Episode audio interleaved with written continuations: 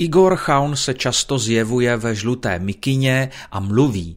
Mluví ve videu a mluvit umí. Obratně, ale přitom po Igorovsku inspiruje ovečky svého Goša klanu.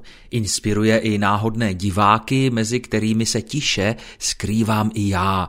Mluví o životě, hledání jeho smyslu a používá takové výrazy jako naciťování a vibrace a energie a láska, až se začnete do jeho slovníku také nacíťovat, hlava vibruje a vy máte pocit, že k vám proudí nová žlutá energie.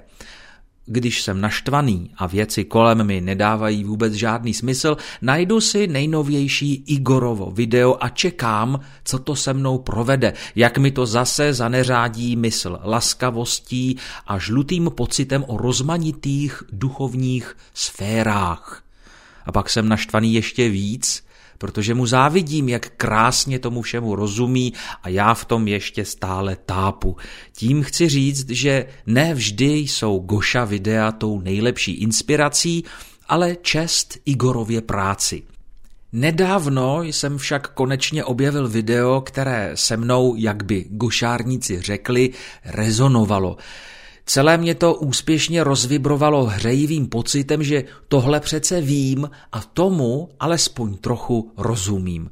Musím rychle dopsat tento článek, než mi to v hlavě přestane vibrovat, abyste se také mohli napájet z našeho společného poznání. Poznání, na které upozorňuje například buddhismus nebo moderní psychologie. Poznání o tom, že realita nemá sama o sobě vůbec, ale vůbec žádný význam. Význam ji totiž propůjčujeme pouze my sami na základě svých dojmů a pocitů, tedy na základě našeho individuálního subjektivního vnímání a to, jak realitu interpretujeme, zase vytváří emoce, které jsou buď příjemné nebo naopak. Ale pokaždé jsou to naše vlastní filtry vědomí, které určují, jak se v daném prostředí cítíme a jak reagujeme na podněty okolí.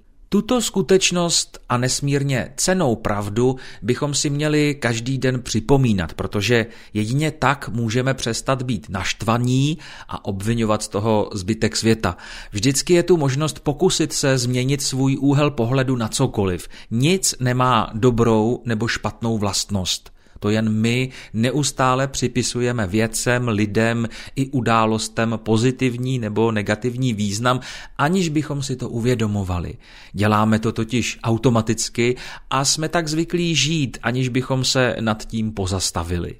Dnes jsem se tedy krátce zastavil a znovu si díky Igorovi připomněl, že interpretace reality je zkrátka subjektivní a nemůžeme všichni vibrovat a rezonovat stejně. Proto mají gošárníci takovou radost, když se jim společné energie potkávají na jejich goša setkáních, aby se tak sdílením společných názorů sjednotili a třeba že na malou chvíli tu realitu pozorovali přibližně stejně. Konec konců od toho komunity jsou, abychom sjednotili vnímání reality nebo alespoň jejího smyslu do kolektivního vědomí o lásce, štěstí, boží přítomnosti, prozřetelnosti, světelnosti, půvabnosti žluté barvy a oslavovali proud osvobozujících emocí, dokud nerozptýlíme ten starý, škodlivý způsob nazírání sebe sama. Realita je ale skutečně zkreslená naší vlastní interpretací a proto se někdy zbytečně hádáme, řešíme barvu oblečení, význam slov a jejich váhu. Přitom stačí jen sundat ty pomyslné brýle našeho ega a předsudků, naší soukromé virtuální reality. Stačí odložit břímě pocitů, které chtějí, abychom se s nimi stotožnili. Vypněme virtuální realitu našich dojmů a automatického hodnocení, zejména ve chvíli, kdy nás něco rozčiluje a trápí.